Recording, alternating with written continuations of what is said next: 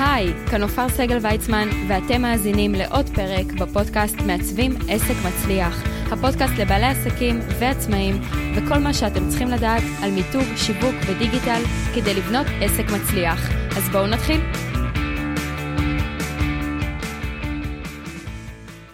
שלום לכולם, כאן אופר סגל ויצמן, מה שלומכם? אנחנו בעוד פרק בפודקאסט מעצבים עסק מצליח.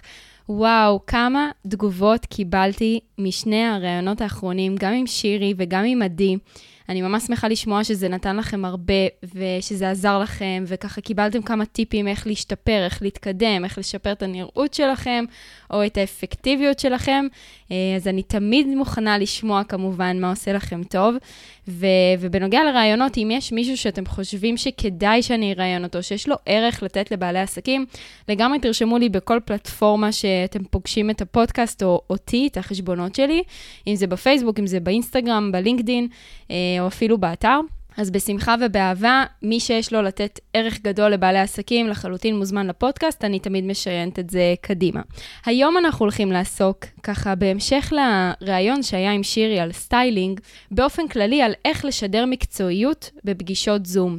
יש סביב הדבר הזה המון המון גישות אני נמצאת, לאו דווקא בזום, כן? אבל כל מה שקשור לפגישות אונליין, אם זה אפילו להקשיב למישהו שמרצה, או איזשהו מפגש עסקי, או אפילו אחד על אחד, עם לקוח אפילו, ויש כמה כללים שאולי אתם לא שמים לב, ואתם לא מבינים כמה הם חשובים, ובעצם מונעים מכם לשדר מקצועיות. אז בואו נפרק אותם ככה יותר לעומק, כדי שנדע איך באמת אפשר לשדר מקצועיות גם בפגישות אונליין.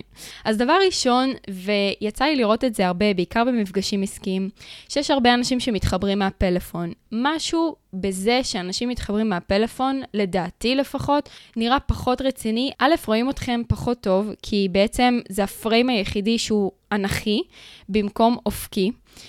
זה דבר ראשון. ואז חבל, אתם לא מנצלים את כל שטח המסך, כי רוב האנשים נמצאים במחשב, בעצם במסך, בפורמט שהוא רוחבי. ואתם היחידים שזה לאורך, ואז רואים אתכם הרבה פחות טוב, לפעמים הפנים נחתכות, יש אנשים שאני רואה אפילו שהמצח חתוך, או שהסנטר חתוך, כל מיני כאלה. אז זה מוביל אותי לדבר השני של מיקום המצלמה. אם המצלמה מחוברת למחשב, ונניח ואתם במחשב הנייד, אפשר במהלך הפגישה להניח את המחשב על איזושהי קופסה, אפילו על סיר, כמובן הפוך, כדי שיהיה איזשהו משטח ישר שהמחשב יוכל להיות מונח עליו. ולמה אני אומרת את זה? כי באמת יש הרבה פעמים שאני רואה אנשים שאו שרואים רק את העיניים שלהם ומעלה, זאת אומרת שאני בכלל לא רואה את כל הפנים שלהם, או שלהפך רואים רק את החלק התחתון, או משהו לא מיושר קו לעיניים שלכם. אתם צריכים שהמצלמה תהיה בגובה העיניים שלכם. עכשיו, אם מדובר במחשב שהוא נייח, ככל הנראה המסך שלכם כבר מחוברת אליו מצלמה, יכול להיות שאתם צריכים לשבת על כיסא גבוה יותר, או לנסות לשחק עם זה שזה יהיה קצת יותר למטה, אבל משהו בזווית עדיף שהמצלמה תהיה בקו העיניים שלכם. אז זה לגבי הכללים הכי חשובים מבחינתי. אז הדבר הראשון זה שבאמת עדיף להתחבר מהמחשב, והדבר השני שהמצלמה צריכה להיות בגובה העיניים שלכם. בואו נעבור לדבר השלישי שגם קורה לפעמים.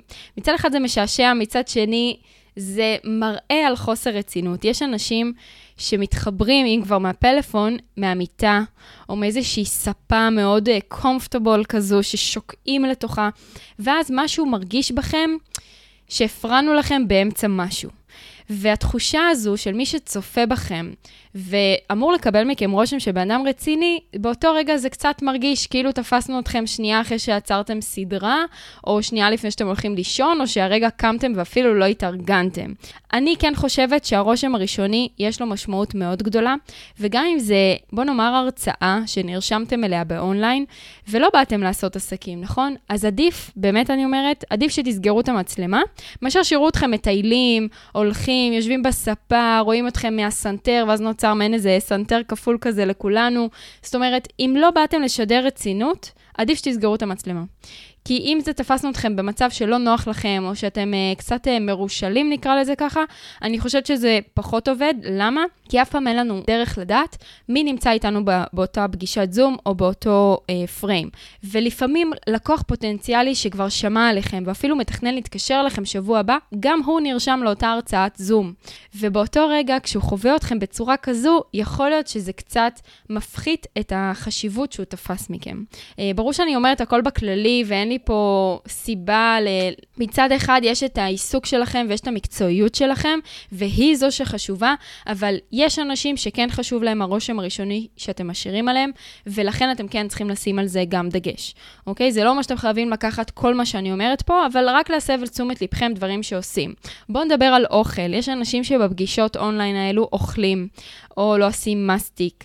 אפילו לפעמים רואים ממש מזלג, או פתאום משהו שהוא נורא מסורבב, פתאום הולכים להכין קפה. תגיעו מוכנים לפגישה הזו. המטרה שלכם היא לא לקום מהכיסא, להישאר בדיוק באותו מקום, לא לטייל, לא לעבור מסדרונות, לא לעבור חדרים, אלא אם כן נגמרה הסוללה או משהו כזה, להישאר במקום סטטי, עם רקע סטטי מאחוריכם, תכף נדבר גם על זה, אבל איזשהו פריים אחיד שלא עושה לאנשים בלגן בעיניים. אז לא לאכול, לשתות כמובן שאפשר, תכינו פשוט מראש לידכם או את הבקבוק, או את הכוס קפה, או את הכוס תה, אם בקרוב אנחנו נכנסים לחורף, אז מתישהו יגיע גם התה חזרה, אבל לא לאכול, תהיו מוכנים מראש. קרה ואתם צריכים לעשות משהו, שוב אני אומרת, עדיף לסגור את המצלמה לרגע, אוקיי? גם אם זה לא מפגש עסקי, שאתם אמורים עכשיו להשאיר איזשהו רושם. עוד דבר שעלה בפרק 25 יחד עם שירי, זה כל מה שקשור לתאורה. עכשיו, אני לא מצפה מכם עכשיו להיות תאורן או מישהו שמתעסק רק בזה, אבל יש כמה כללי בסיס שאתם צריכים להכיר לגבי תאורה, בתור מישהי שלמדה גם צילום. עדיף לא לשבת עם הגב לאיזשהו חלון. אם זה חלון שיש בו שמש חזקה, אוטומטית המצלמה תחשיך אתכם, כי היא תופסת בעצם את רוב הבהירות שנמצאת מאחוריכם. אם יש חלון מאחוריכם, וזה המקום היחידי שאתם יכולים לשבת בו, עדיף שתסגרו את התריס לפחות חצי, כי המטרה שלכם היא לא להיות חשוכים. רוצים לראות את תווי פנים שלכם, רוצים לראות את העיניים, רוצים לראות מתי אתם מחייכים, ולא איזושהי אילוסטרציה של קו מתאר, שרואים צוואר מהצד ואיזה אוזן, סוג השיער, אם הוא קצוץ, חלק או מטולטל, ולצד השני. אוקיי? אנחנו כן רוצים לראות את הפנים שלכם, גם בפגישות זום, פגישות אונליין, ולכן אם יש חלון מאחוריכם ואין לכם ברירה לשנות זווית, אז פשוט לסגור את הטריס, לסגור את הווילון או משהו כזה. מצד שני, אם השמש היא באמת כזו חזקה, עדיף שגם לא לשבת מול החלון. כי אז, אם באמת יש שמש ישירה, כשאתם מרגישים קרני שמש ויותר מדי אור עליכם, זה גם לא טוב. כי בעצם מה שיקרה, אתם תהיו מאוד בהירים, וזה יראה נורא, כאילו זרקנו לכם עכשיו פלש, וזה חד מדי. אוקיי? זה יותר מדי חזק. מה כן עדיף?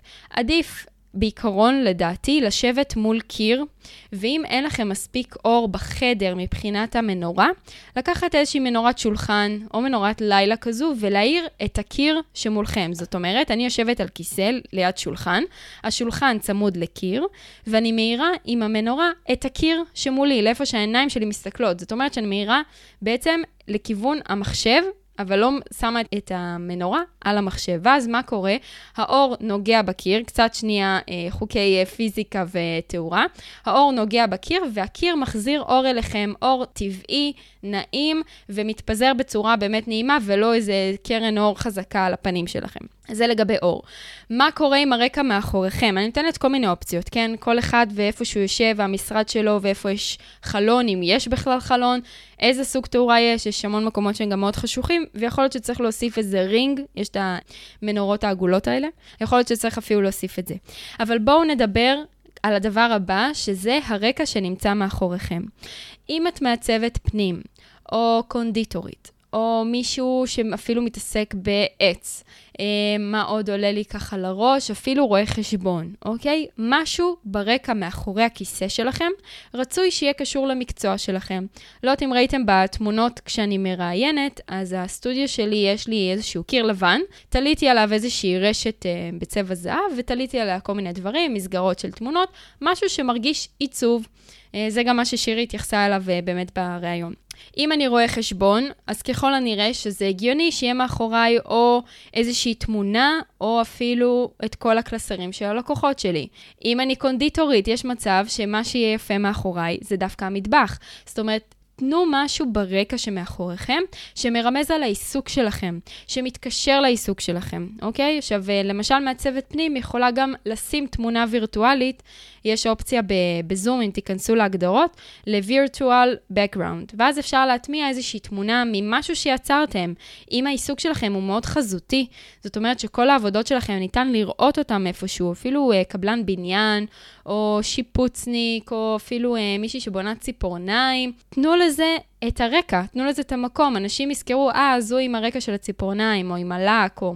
יש לזה הרבה מאוד משמעות, והדבר הכי גרוע שאני רואה, שזה קורה הרבה, שהרבה פעמים כשאנשים מתחברים לאיזושהי הרצאה או לאיזשהו מפגש, ומתחברים מהבית ולא מהמשרד, תמיד המחשב זרוק באיזה חדר מחשב, שהוא חדר האגרנות עם כל הקלסרים, כל המסמכים, כל הספריות, ארונות, כל מה שזורקים לחדר הזה, ואז מה קורה? אני יכולה לראות מישהו שהוא בן אדם סופר מדויק, מדוקדק, מקצועי, ומאחורה אני רואה פשוט בלגן. רואה ספרים, רואה מחברות, רואה דפים, רואה קלסרים, רואה אלבומי תמונות, רואה תמונות, רואה... יש שם משהו ברקע שיוצר בלגן, ואז רגע, אתה משדר לי מקצועיות, זאת אומרת, אתה נשמע מאוד מקצועי, מצד שני, הרקע שיש מאחוריך, מה קורה פה?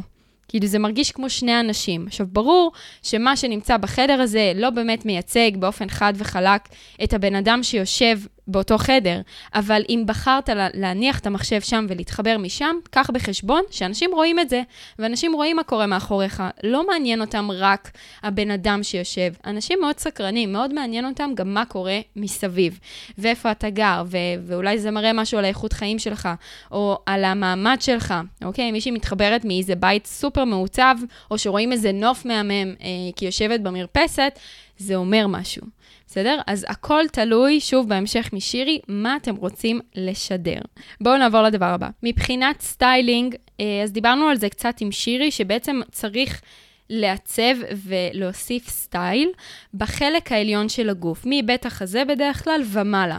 אז זה יכול להיות חולצה וז'קט, או איזושהי עליונית, או קרדיגן. אני מדברת בעיקר לנשים, אבל כמובן שגם גברים יכולים לשים שכבות, איזושהי שרשרת, עגילים, משקפיים, משקפי ראייה כמובן, לא משקפי שמש, אנשים רוצים לראות את העיניים שלכם, איזשהו סרט לשיער, או כובע, או איזושהי תסרוקת מעניינת, צעיף, זאת אומרת, תוסיפו משהו בחלק העליון, את אף אחד לא מעניין מה קורה במכנסיים ומטה, אתם יכולים להיות גם עם מכנס פיג'מה על אותו עיקרון, כן? הכל תלוי מה אתם רוצים לשדר ואיך אתם רוצים להיראות.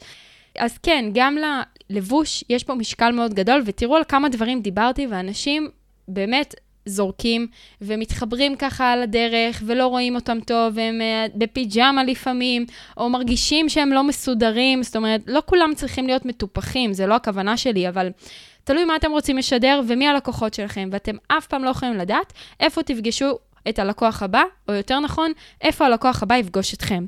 ולפעמים גם במפגש כזה, של איזושהי הרצאת זום, וואי, הנה זו, וואי, איזה קטע שהיא גם פה, שמעתי עליה, או שאני זוכרת את השם שלה, רגע, אני אכנס רגע לפייסבוק, וואו, היא נראית, מה זה שונה?